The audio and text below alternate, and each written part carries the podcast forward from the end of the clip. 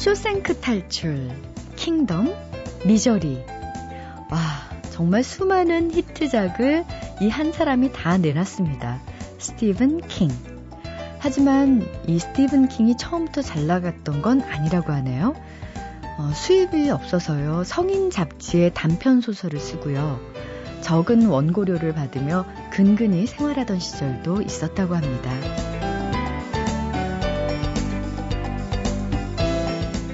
스티븐 킹은 이런 어려운 생활 속에서도 간간히 장편 소설을 쓰는데요.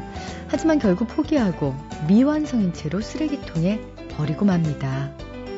그런데 그 소설이 쓰레기통에서 건져져서 세상에 나오게 됩니다. 누구 덕분일까요? 이런저런 조언을 하면서 소설을 완성하게끔 독려한 사람, 쓰레기통에서 소설을 건져 올린 사람, 바로 그의 아내, 태비사였습니다.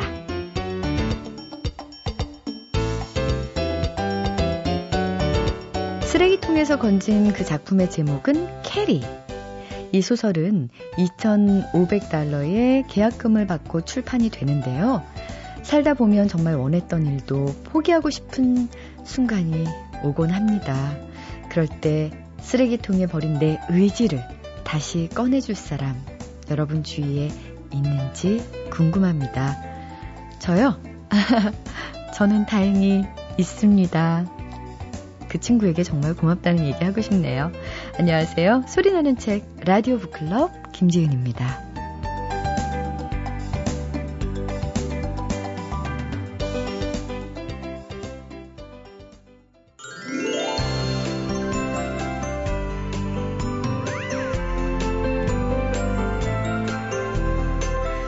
바닥에 배를 깔고 엎드려서 책을 읽는 분들 많으시죠? 근데 이게요, 척추에 무리가 간다 그러네요. 그런가 하면 한 방향으로 누워서 비스듬히 책을 읽는 분들. 역시 어깨에 무리가 가서 나쁘고요. 벽에 그럼 기대서 책을 읽으면 어떨까요? 이것도 역시 목뼈에 무리가 가서 위험하다고 합니다. 이 자세도 안 되고 저 자세도 안 되고 아유 어떡하죠? 이분께 한번 여쭤보겠습니다. 책마을 소식 오늘도 세종대학교 만화 애니메이션학과의 한창원 교수님과 함께합니다. 안녕하세요 네, 교수님. 안녕하세요. 네. 어떻게 책을 읽으세요? 아, 이 자세가 불편하다. 어떤 자세로 책을 볼까? 라고 고민하게 만드는 책은 일단 덮으시는 게 나을 것 같아요. 정말 좋은 책은요. 마음에 드는 책은 자세가 중요하지 않습니다. 어떻게 읽는 게 별로 기억이 안 남습니다. 왜냐하면 책이 중요하기 때문에 책을 보게 되는 거죠. 네. 어, 제가 말해놓거든요. 괜찮은데. 보통 책을 어디서 읽으세요? 저는 제일 제가 편하게 읽는 거는 아, 연구실에서 이제 수업 없을 때 읽을 때인데 그때도 그냥 딱그 책상에 몸을 붙이고 읽습니다. 왜냐하면 그래야지만 밑줄도 칠 수가 있고요. 집중할 수가 있는데 방금 말씀하신 것처럼 쭉 뒤로 몸을 빼고 기울어지게 책을 보는 경우가 저도 있긴 있는데 네. 그런 책들은 사실은 별로 친근하지 않거나 읽고 싶지 않은 책들 경우는 그런 부- 자세가 많이 나오는 것 같아요. 아, 정말 집중하고 이 책 재밌다. 그럼 점점 빠져들거든요. 그러면 책에 몸이 더 가까워지는 것 같습니다. 새해에 네. 좀 되시는데요. 네, 그렇습니까? 이야기가 감사합니다. 좀 되십니다. 예. 끝까지 자, 가야 될 건데 오늘- 연말까지. 네. 지켜보겠습니다. 네, 네. 오늘 소개해 주실 책은요? 전쟁이 발명한 과학 기술의 역사라는 책입니다. 예, 제가 서점에서 어 우리가 북쇼핑 그러죠. 책을 한번 고르다가 발명 그, 봤던 책인데요. 전쟁 그러면 사실 우리가 많이 참혹스러운 생각을 합니다. 사실 전쟁을 경험하지 않은 세대가 지금 대부분이거든요, 우리나라도요. 사실 전쟁을 경험했던 세대는 이미 다 나이 드시고 많이 돌아가셨는데 이 전쟁이라는 게 사실은 인류 역사에 있어서 지금까지 세계 1차, 2차 세계대전 말고도 국지전이 많지 않습니까? 근데 그런 속에서 사실 어떻게 보면은 인류가 가지고 있는 과학기술 문명이 그만큼 빨리 발달이 왔다. 그거를 다시 한번 돌아볼 수 있게 만든 책인데요. 제가 여기서 느꼈던 건 뭐냐면, 아, 전쟁은 가장 무서운 재앙이고 국가와 인간성을 심각하게 훼손합니다. 차라리 천벌이 전쟁보다 낫다는 마틴 루터의 말처럼 전쟁하면 맨 처음 파괴를 일으키는데 사실 이 책에서 보면은 파괴만 된 게 아니라 새로운 역사가 시작됐다라고 여러 가지 설명을 하고 있습니다.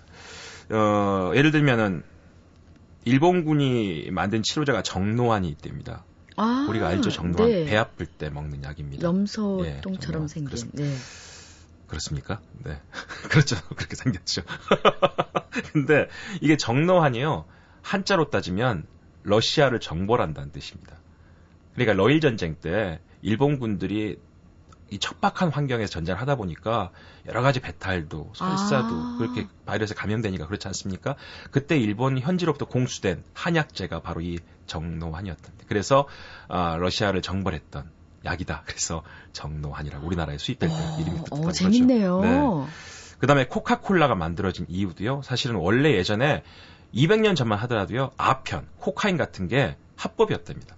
그러니까 코카인이나 아편 같은 게 불법이라는 개념이 없었다는 거죠. 통증 치료제 뭐 네. 이런 걸로 많이 그래서 썼겠죠. 스페인 군대가 아, 남미를 정벌했을 때 그때 그 몸집 작은 남미 사람들이 산 꼭대기까지 그 많은 짐을 짊어지고 잉카 제국을 만든 이유가요.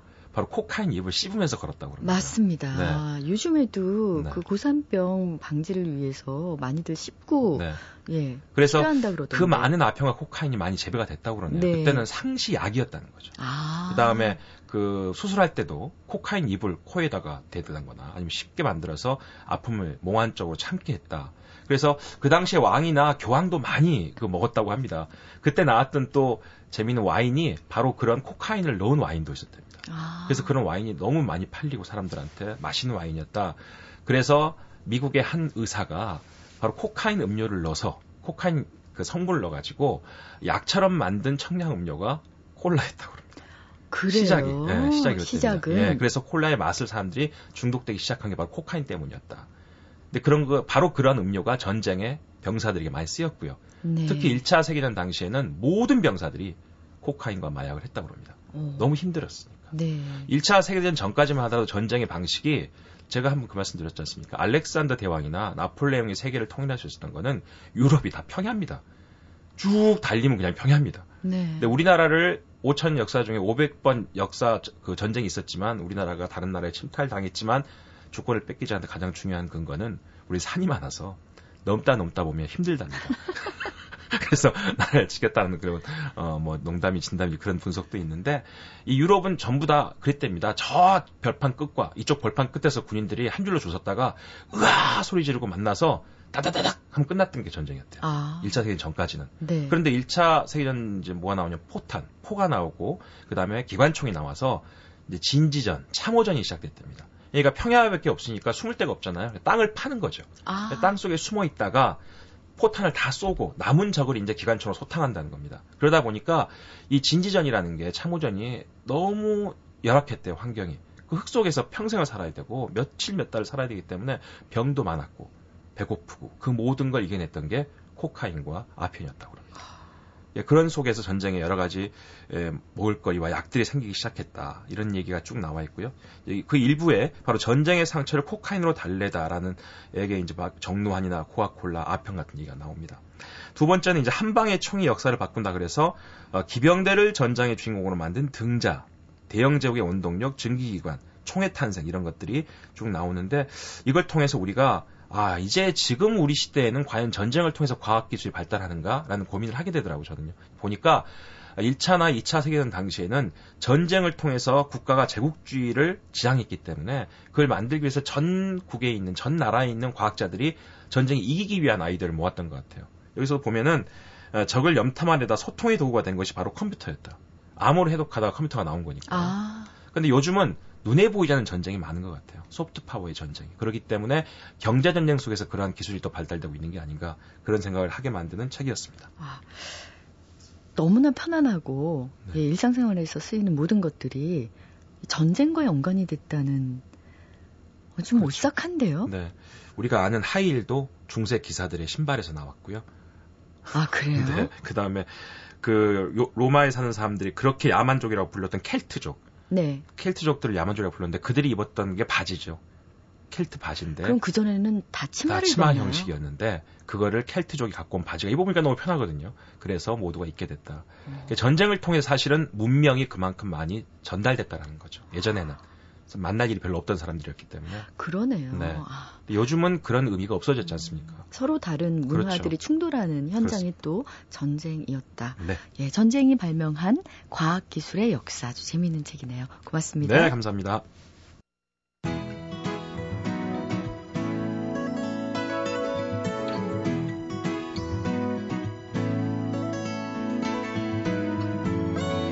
잊혀질 뻔한 책, 놓칠 뻔한 책.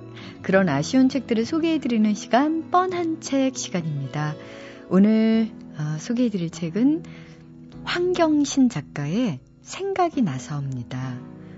황경신 작가 하면 그 월간지 편집장으로도 유명한 분인데요. 생각이 나서라는 책을 내셨었네요. 언제 내셨죠? 왜 저희는 몰랐죠? 어떤 내용을 담고 있는 책인지 소담 출판사 편집장 송수남 씨가 설명해 드리겠습니다. 제가 소개 드릴 책은 황경신 작가의 생각이 나서라는 에세이입니다.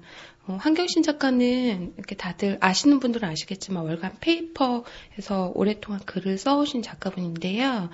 이 생각이 나서라는 책은 어떤 주제가 있다기보다 그날 작가에게 있었던 일을 중심으로 해서 어떤 날은 사랑 얘기가 될 수도 있고 어떤 날은 죽음에 관한 얘기가 될 수도 있고 작가가 직접 써온 글들에다가 직접 찍은 사진을 엮어 놓은 그런 책입니다. 작가분이 준비하면서 되게 혹시라도 그냥 개인적인 감상에 그치진 않을지 그런 걱정을 많이 하셨거든요. 그래서 저한테 처음 원고를 주시고 제가 첫 독자가 돼서 이 책을 읽어보는데 저는 개인적인 느낌이 이 책이 제 얘기 같다는 생각이 들었거든요. 머릿속에 이렇게 가슴 속에 맴돌기만 하는 그런 것들이 있잖아요. 그런 것들을 꼭꼭 집어서 정리를 잘 해주셨다는 생각이 들었거든요. 아, 내 얘기 같았다. 그러니까 그냥 개인적인 감상이 아니라 공감을 형성할 수 있는 그런 책이라는 생각이 들었다. 이렇게 송수남 씨는 얘기를 해주셨는데 책 제목이 생각이 나서잖아요. 어떤 뜻일까 궁금해서 책을 좀 펼쳐봤더니 이런 부분이 있더군요. 어, 생각이 나서 난 이 말을 참 좋아해요. 왜 전화했어? 용건이 뭐야? 왜 주는 건데? 이렇게 물어보는데 생각이 나서 전화했어. 오늘은 세 번 생각이 나서 문자 보내요. 어, 너 생각이 나서 샀어. 이런 대답이 돌아오면 따뜻하고 부드러워져요. 이런 내용이 있더군요. 생각이 나서. 읽는 사람의 마음도 왠지 따뜻해집니다. 근데 왜 뜨지 못했을까요? 그 이유 들어보겠습니다. 그냥 일상 속에서 그냥 지나쳐버리는 것들이 있잖아요. 일상에 쫓겨 그냥 흘려보내기 마련인데 이 책 같은 경우도 한번 곱씹어보면 이 안에서 되게 많은 걸 찾아내고 발견할 수 있는 책이지만 제목도 그렇게 강렬한 제목이 아니다 보니까 그냥 흘려보낼 수 있는 얘기들이라서 그렇게 쉽게 주목을 받기는 어려웠던 것 같아요. 저 개인적으로는 이 책을 읽으면서 황경시 작가의 오랜 팬이기도 했고 한 문장 한 문장 다 줄쳐가면서 읽을 만한 문장들인데 독자분들이 이걸 그냥 쉽게 지나치는 게 너무 안타까운 마음도 있었고요. 그래서 분명히 이 문장을 보고 이 작가분한테 반할 만한 독자들이 분명히 많을 텐데 놓치는 독자들이 있지 않을까 해서 소개를 드리고 싶었어요. 네. 아, 얼마나 좋았으면 그 한 문장 한 문장 줄쳐서 읽으셨을까요? 좋은 문장이 그만큼 많다는 그런 얘기인데 그럼 또 어떤 방법으로 이 책을 읽으면 더 마음에 와 닿을지 송수남 씨의 설명 들어보겠습니다. 재밌게 읽는 하나의 방법인데 어떤 질문을 하고 펼치면 그 안에서 해답의 실마리를 찾는 그게 꽤 많이 맞더라고요. 일상 속에서 이렇게 고민하는 고민의 씨앗 이런 것들이 이 안에서 타고 흘러가지고 해답을 도출해낼 수 있는 그런 경험을 많이 했어요. 책을 보면서. 그래서 처음부터 끝까지 읽지 않고 중간중간 이렇게 한 꼭지씩 펼쳐보고 읽어도 되게 도움이 많이 되는 책인 것 같아요. 지금 연초라서 이 책이 더 생각이 났던 것 같아요. 올 한 해 설계를 하는데 도움이 되지 않을까라는 소박한 마음으로 이 책을 많은 분들이 읽어보셨으면 좋겠어요. MBC 라디오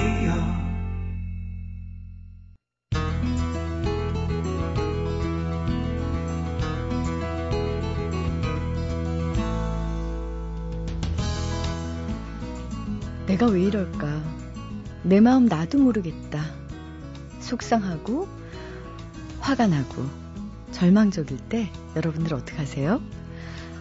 저는 사실은 음, 이불 속으로 쏙 들어가서 이불을 눈에 덮고 세상을 안 봤으면 좋겠다라는 생각을 할 때가 가끔 있습니다. 편안한 자세로 누워있고 싶거든요. 이불 속이 아니라 이 의자에 앉으면 마음을 달릴 수가 있다고 하네요. 어떤 의자일까요? 프로이트의 의자의 저자이신 정신분석의 정도언 선생님 모셨습니다. 안녕하세요. 안녕하세요. 네. 선생님께서는 아, 좀 힘들고 마음이 고단할 때 어떤 자세로 어떻게 그 상황을 모면하고 싶어 하시는지요? 방금 그 말씀하신 것처럼 이불 속에 들어가는 것도 한 가지 방법이고요. 그 전문 용어로는 퇴행이라고 얘기합니다. 그러니까 마치 어머니 품 속에 또는 심지어는 어머니 자궁 속으로 다시 가는 것 같은 그런 느낌이죠. 그러니까 사람이 네. 태초에 가장 편안했던 그 시절로 돌아가고 싶어 하는 마음, 그런 자세를 취하는 것, 그런 네. 것이 퇴행이다. 편안하고 안전한. 안전한. 네. 그래서 그렇게 이불 속으로 들어가고 싶었군요. 예. 그런데, 어, 프로이트의 이불 속이 아니라 프로이트의 의자라는 제목으로 책을 내셨습니다. 어떤 의자인가요? 어, 카우치라고 하는 전문 용어를 쓸 수가 있는데요. 정신 분석을 받는 사람들이 어, 길게 눕는 장의자 비슷한 것인데 상체 쪽이 좀 올라와 있습니다. 소파하고 달리. 그래서 어, 편안하게 누워 있는 상태에서 정신분석가는 뒤에 앉죠. 그러니까 정신분석가의 모습을 환자는 볼 수가 없는 그렇지만 같은 공간에 있다는 것을 어, 공유하고 있는 그런 상태에서 자기가 하고 싶은 얘기를 아무 얘기나 풀어놓는 것이 정신분석에서 가장 중요하게 생각하는 자유연상이라고 하는 기법이고요. 현재 국제공인 정신 분석가이자 수면의학 전문의로 활동을 하고 계신데 제가 최면의학은 많이 들어봤는데 수면의학은 처음 들어봤습니다. 이게 무슨 의학인가요? 인간이 존재하는 양식이 수면과 각성 두 가지가 되겠죠. 누구에게나 24시간이 있고 그 중에서 7시간, 8시간을 잠을 자지 않습니까? 잠을 자는 동안에도 의학적인 어떤 장애들이 발생을 합니다. 그래서 가장 대표적인 것이 이제 불면증과 같은 것, 또 코골이 수면 무호흡증 같은 그런 수면 장애들이 국제적으로 한 100가지 정도가 분류가 되어 있습니다. 그래서 수면 장애가 있는 분들을 진단하고 치료하는 그런 전문 분야가 있는데 그것이 수면의학이라고 얘기할 수가 있겠습니다. 우리가 모르는 우리의 마음 어떻게 생겼을까? 여기 책에서는 어, 몇 가지 예를 아주 재미있게 들어주셨는데요. 의식, 전의식, 무의식 이 세 가지를 예를 들어서 설명을 좀 해주시면 아 우리 마음이 이렇게 생겼구나 좀 이해가 될 것 같습니다. 어, 의식의 세계라는 것은 결국은 지금 우리가 두 사람이 이야기를 나누고 있는 그 상태가 의식적인 상태가 되겠죠. 그래서 이 스튜디오의 모양이나 무슨 뭐 냄새나 구조나 이런 것들이 다 지각이 되는 그런 상태가 이제 의식의 세계고요. 전의식의 세계는 아마도 사회자를 제가 처음 만났을 때 어, 인상이 좋으신 분인데 누구하고 좀 닮은 것 같다. 어, 어 옛날에 어, 누구누구하고 닮았구나. 이렇게 예, 평소에 거의 생각하지 않던 어떤 사람이 갑자기 떠오른다면 그것이 이제 전의식에서 왔다고 생각하는 거고요. 어, 뭔가 좀, 어, 편안하거나 불편하거나 뭐 이런 감정을 느끼는데 원인은 잘 모르겠다. 아무리 생각해도. 그것은 아마도 무의식 속에 파묻혀 있기 때문에 내가 쉽사리 접근할 수 없는 그런 상태가 이제 되는 거죠. 그래서 프로이트는 인간의 마음을 지형 이론이라고 그래서 의식, 전의식, 무의식으로 나누어서 설명을 하다가 그런 모델을 가지고서는 모든 걸 설명하기 어렵다는 걸 알고 이제 구조 이론으로 어, 돌았습니다. 그렇지만 지형 이론과 구조 이론을 전부 다 포괄적으로 썼다고 보는 것이 옳고요. 현대 정신 분석에서도 결국 두 가지를 다 활용하고 있다고 말씀드릴 수 있는데 어, 지형 이론에 비해서 구조 이론은 우리 마음 속에는 세 명의 배우가 있다. 이제 이렇게 생각하는 거죠. 쉽게 말씀드리면 그래서 본능, 욕동을 대변하는 어, 독일어로는 사실 그것이라는 개념에서 나왔는데 그것이라는 것을 모르기 때문에 그것이라고 표현을 했었거든요. 그래서 이들하고 얘기하는 그 그런 본능의 덩어리가 있고 그 다음에 자아가 있고 초자가 있는데 초자는 양심이라든지 도덕 또 나는 커서 뭐가 되고 싶다 이런 것들이 이제 모여 있는 거고요. 그렇다면 자아의 입장에서는 이 뒤에서 올라오는 어떤 욕구, 욕동, 본능적인 요구, 또 현실 세계에서 그러면 안 돼 하는 어떤 것, 또 초자가 그런 짓을 하면은 나쁜 사람이지라고 얘기하는 것, 이런 세 가지 압력의 사이에서 중개, 중재적인 역할을 하는 게 자아거든요. 근데 이제 세상에는 자아가 강한 사람도 있고 자아가 약한 사람도 있어서 어, 스트레스를 많이 받았을 때 잘 견디는 사람들은 자아가 강한 사람이고요. 사소한 스트레스인데 그냥 무너져 버리는 사람들은 자아가 정말 약한 사람들이고. 왜 네. 어떤 사람은 자아가 강하고 어떤 사람은 약한가요? 거기에는 다소의 체질적인 것도 있을 겁니다. 아마 타고난 것도 그렇지만 대개는 후천적으로 소위 수련을 얼마나 받았느냐. 그러니까 우리가 왜 근육도 운동을 열심히 한 사람들은 아주 근육이 강하지 않습니까? 그렇지만 운동하는 사람들은 근육이 약하고요. 그러니까 자아라고 하는 어떤 마음의 근육도 사실은 좌절을 얼마나 극복을 반복적으로 성공적으로 했느냐에 따라서 강해질 수도 있고 또는 너무나 큰 좌절을 한꺼번에 혹은 반복적으로 좌절을 했기 때문에 그냥 퇴행적으로 나가서 약해진 그런 경우도 있을 수가 있겠죠. 네. 지금 아, 방금 말씀하신 이드, 초자, 자, 이 세 명의 배우가 사실 우리 안에 있다. 그 세 명의 배우가 한 사람으로 나타난 것이 나다. 그렇죠. 그런데, 어, 뭐 이런 거겠죠. 지금 친구가 있어요. 너무 친한 친구인데 그 친구의 남자친구가 좋아진 거예요. 막 좋아하는 감정이 막 생겼다. 그럼 그건 이드죠. 네. 근데 도덕적으로 안 되지. 친구의 남자친구를 너 사랑하면 안 되지 라고 얘기하는 것이 초자하고 그럼 이제 여기서 자아가 잘 설득을 양쪽을 해야겠네요. 그런 경우에 이제 자아가 쉽게 할 수 있는 아마 선택이 두 가지가 있을 네. 겁니다. 하나는 어, 좋아하지만 내가 친구를 버릴 수는 없기 때문에 나는 그냥 멀리서 지켜보겠다 하는 선택도 가능하고요. 또는 어, 저 사람은 꼭 아니지만 저 사람과 비슷한 사람을 내가 만나서 어, 연인이 되겠다라고 선택할 수도 있죠. 그러면 네. 그런 결심이 쉽게 드러날 수도 있지만 네.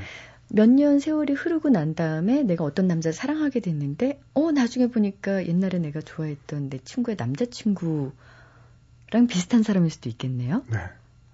그래서 그 어머니하고 너무나 가까웠던 아들들이 대개 결혼을 하면 자기도 모르게 어머니하고 비슷한 타입을 선택하는 경우가 많다 이렇게 돼 있습니다. 아 그렇군요. 네. 예. 프로이트 생전에는 사실은 나이가 너무 많으신 분들은 이미 다 성격이 굳었기 때문에 뭐 정신분석의 대상이 되지 않는다고 생각했는데 요 사이는 사실 그렇게 전혀 생각하지 않고 뭐 중년 심지어 노년에 계신 분들도 그런 동기화만 돼 있으면 얼마든지 어, 자기를 조금 더 충실하게 들여다보고 어, 참나를 찾을 수 있는 그런 쪽으로 인생을 다시 한번 살 수 있다 이렇게 이제 보고 있습니다. 네.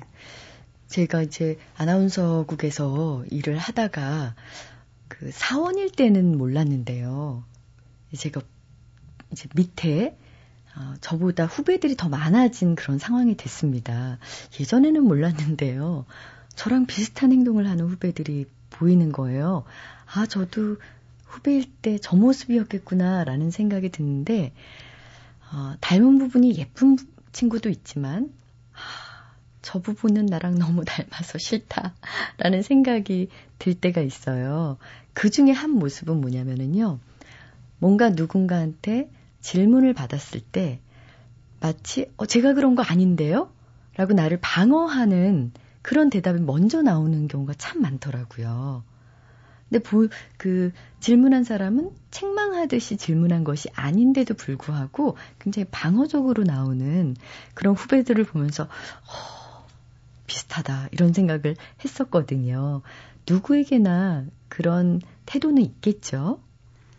어, 지금 내가 성격이 어떻고 행동을 어떻게 하는가 하는 것은 사실은 어려서부터 어, 경험을 통해서 받아들인 것들 또 그 경험 중에서 자기가 못마땅해서 내보낸 것들의 총합이라고 생각을 할 수가 있거든요. 그래서 그런 그 다른 사람의 비판에 대해서 좀 예민한 분들은 어려서의 어떤 경험이 반복적으로 어, 비판받는 경험을 했고 그것이 자존감에 상처를 줬기 때문에 그것을 자존감을 지키기 위해서는 미리 긴장하고 또 준비하고 대비하고 그리고 방어하고 하는 그런 것들이 일종의 패턴으로서 성격 속에 자리를 잡고 있어서 그런 겁니다. 혹시 반대로요. 너무 칭찬에 익숙해져 있어서 혹시 올지 모르는 비난을 미리 걱정하는 경우는 없나요? 그런 경우도 얼마든지 어, 가능합니다. 그래서 완벽주의적인 사람들은 어, 90%의 칭찬과 10%의 비난이면 수준급인데도 불구하고 네. 자기는 100% 칭찬받아야 된다고 생각하기 때문에 1%의 비난도 받아들이지 못하고 그 1%를 100%로 해석해버리는. 그래서 작은 어떤 비난이나 질책이나 이런 것을 다른 사람이 마치 자기의 존재감을 완전히 없애버리려고 시도하는 듯한 것으로 받아들이기 때문에 거기에 대해서 과격한 반응을 보일 수가 있겠죠. 과격한 반응. 아, 이런 과격한 반응이 나오는 것 자체가요, 다, 어, 그 자기 자신을 보호하고자 하는, 일종의 방어하고자 하는 어, 그런 의도에서 나오는 것일 텐데요. 우리 인간, 어, 그 심리에 방어 기제에도 여러 가지 종류가 있다면서요? 네. 그 자이드 초자 말씀을 아까 드렸었는데 자아가 써먹을 수 있는 어떤 무기들이 결국은 방어 기제들입니다. 그래서 프로이드 생전에는 사실은 억압이라든지 이런 한두 가지 정도의 방어 기제만 생각했는데 시그먼트 프로이트의 딸인 안나 프로이트가 사실은 방어 기제를 어, 굉장히 세분화해서 이제 발전시킨 공이 있다고 말씀드릴 수가 있고요. 대표적인 것으로는 뭐 억압도 있지만 부정도 있고 부정이라고 하는 거는 어, 암 진단을 받은 환자가 나는 절대로 암이 아니야. 그러고서 그냥 치료도 안 받고 막 아무렇게나 사는 그런 경우가 있죠. 그런 경우는 어, 그 사람이 자기가 암이라는 거를 어, 부정하는 것이죠. 너무나 힘들고 공포스럽기 때문에. 아, 사실 자체를 네. 부정하는 그렇죠. 것도 방어 기제의 네. 하나다. 네. 그 다음에 투사라고 하는 방어 기제는 자기가 사실은 문제가 있는 걸 남한테 어, 씌우는 겁니다. 그건 뭐 대인 관계에서 굉장히 흔하게 나타나는 자주 일어나죠. 것이고요. 예. 네. 그리고 승화라고 하는 것도 있는데 이것은 조금 좋은 쪽인데 예를 들어서 어, 좀 그 외과 의사들이 들으면 싫어하겠지만 정신분석적으로는 좀 공격적이고 피를 보고 이런 거를 어, 그렇게 꺼리지 않는 사람들이 어, 훌륭한 외과 네, 의사가 훌륭한 되겠군요. 외과 의사가 된다고. 어, 막 이제 피또 흘리는 있죠. 응급 네. 환자들 왔을 음. 때도 담담하게 침착하고 담담하고. 또 수술하는 걸 즐기고 아. 거기에는 이제 승화라고 하는 자기의 어떤 공격적인 성향을 음. 승화시켜서 결국 사회적으로 도움이 되는 직업을 가지게 되는 거죠. 굉장히 음. 고통스러운 삶, 특히 뭐 아우슈비츠 수용소 같은 데서 어, 그 정말 끔찍한 경험을 했던 사람이 나중에 굉장히 훌륭한 피아니스트가 돼서 사람들에게 네. 훌륭한 음악을 전달해 주는 음. 그런 예술적인 분야에서 네. 승화가 그렇죠. 두드러지는 것 네. 같은데요. 이런 이런 여러 가지 방어 기제가 있음에도 불구하고 아까 처음에 언급하신 억압이라는 부분은 프로이트도 어, 언급을 하셨지만 억압된 것은 언제나 돌아온다. 라는 얘기를 하지 않았습니까? 늘 돌아옵니까? 아, 그럼요. 다른 형태로 돌아오죠. 그러니까 무의식이라고 하는 어떤 그 창고가 있다면 거기에 성적인 공격적인 성향들이 이제 억압돼서 들어가 있는데 우리가 왜 쓰레기통에다가 종이 같은 거 막 많이 버리고 뚜껑 확 닫으면은 일시적으로 닫혀 있지만 결국은 거기 압력에 의해서 열리잖아요. 네. 그래서 그 무의식에 억압된 그런 공격적인 성적인 어떤 충동들도 다른 형태를 통해서 결국은 슬금슬금 이렇게 나오게 됩니다. 그런데 이제 의식의 세계와 무의식의 세계 사이에는 검문소가 있기 때문에 어 이건 너무 적나라해. 그러면은 그걸 변형시켜서 이제 나오도록 이제 바꾸는 작업을 어 방어 기제들이 하게 되고 거기에는 뭐 전치라든지 상징화 이런 것들이 이제 예가 될 수가 있겠습니다. 그래서 예술적인 그 작업 또는 업적도 사실은 예술가, 미술가나 조각가가 가지고 있는 어떤 자신의 공격적인 성적인 그런 것들이 승화돼서 그렇게 표현된 거죠. 그거를 적나라하게 그냥 표현했다면 그거는 예술이라고 얘기할 수가 없겠죠. 네. 상징적으로 표현했기 때문에 그것이 예술이 되는 거죠. 네. 자, 이번에는 그, 어, 반동, 네. 어, 형성이라는 방어 기제에 대해서 조금 더 구체적으로 얘기를 나눠볼까 합니다. 굉장히 남에게 친절한 사람 있잖아요. 배려가 많은 사람. 사실, 속을 들여다보면 진짜 그 배려하는 마음이 아닐 수도 있다고요? 제 주변에 이제 굉장히 친절하고 남을 위해서 열심히 열심히 해주고 그런 분인데 어, 소화기 계통의 장애가 생겼었어요.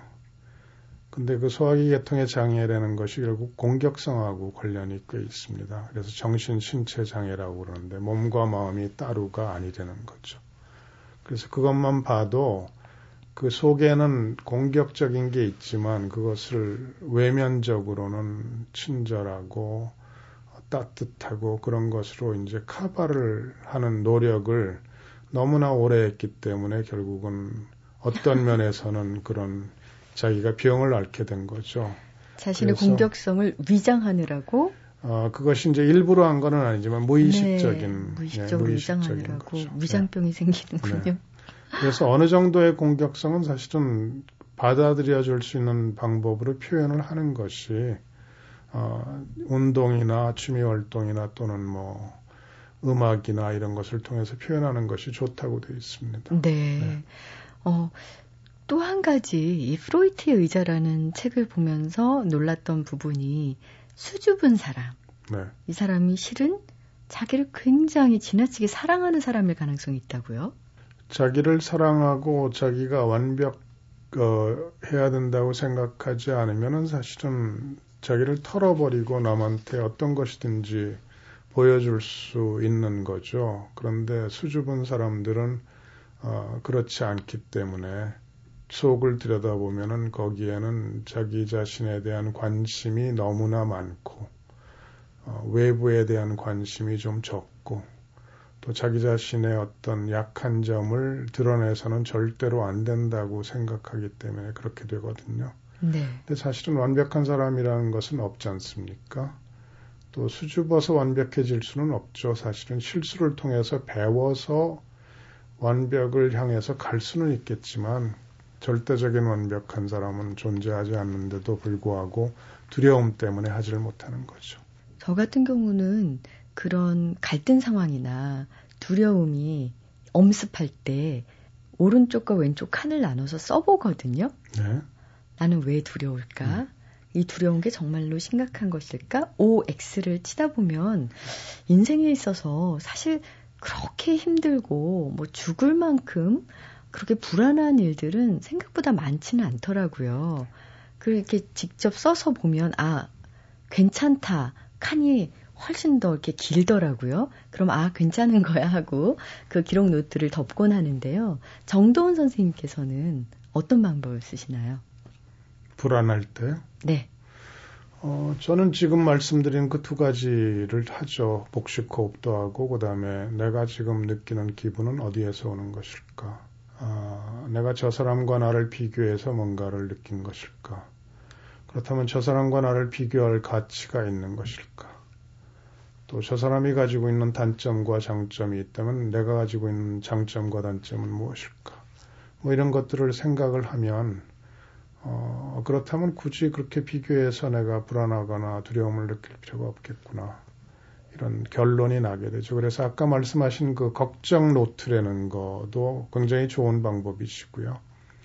사실 머리에서 자꾸 생각을 하면은 나쁜 쪽의 것들이 증폭이 되고 좋은 쪽은 죽어버립니다. 그래서 객관적으로 볼 수 있는 글로 써서 이렇게 남기면은 누군가 얘기하는 것처럼 사실 인생에서 죽고 사는 일은 정말 죽고 사는 일밖에 없다라고 얘기하지 않습니까? 네. 나머지는 다 어, 신경 써야 소용없는 일, 남한테 맡겨도 되는 일, 사소한 일, 이런 것들이 굉장히 많죠. 그래서 하루에 100가지 걱정이 있다면 사실은 그 중에서 99.99개는 네. 현실로 나타나지 않는데 현실로 나타날 거라고 자꾸 생각을 하기 때문에 불안이 증폭되는 거기 시죠. 그래서 그럴 필요가 없다는 거죠. 네. 그냥 머릿속에 있으면 정말 그야말로 오만 가지 생각이 조각조각 있는 것 같은데 막상 써보면 한두 가지로 집약이 되는 것 같습니다. 아, 일요일 아침인데요. 어, 프로이트의 의사의 저자이신 정돈 선생께서는 보통 일요일 아침을 어떻게 맞고 하루를 어떻게 마감하시는지요? 저는 토요일까지 일을 하기 때문에요. 5일제의 혜택을 전혀 보지 못하는 그런 노동법에 어, 이거 불우한 입장에 있고요. 네, 숨겨진 나와 마주해 볼 수 있는 연초입니다.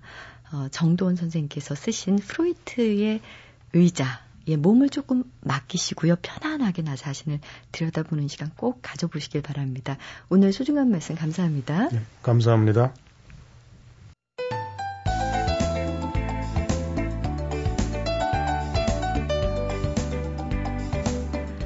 가끔 바람 부는 쪽으로 귀 기울이면 착한 당신 피곤해져도 잊지 마.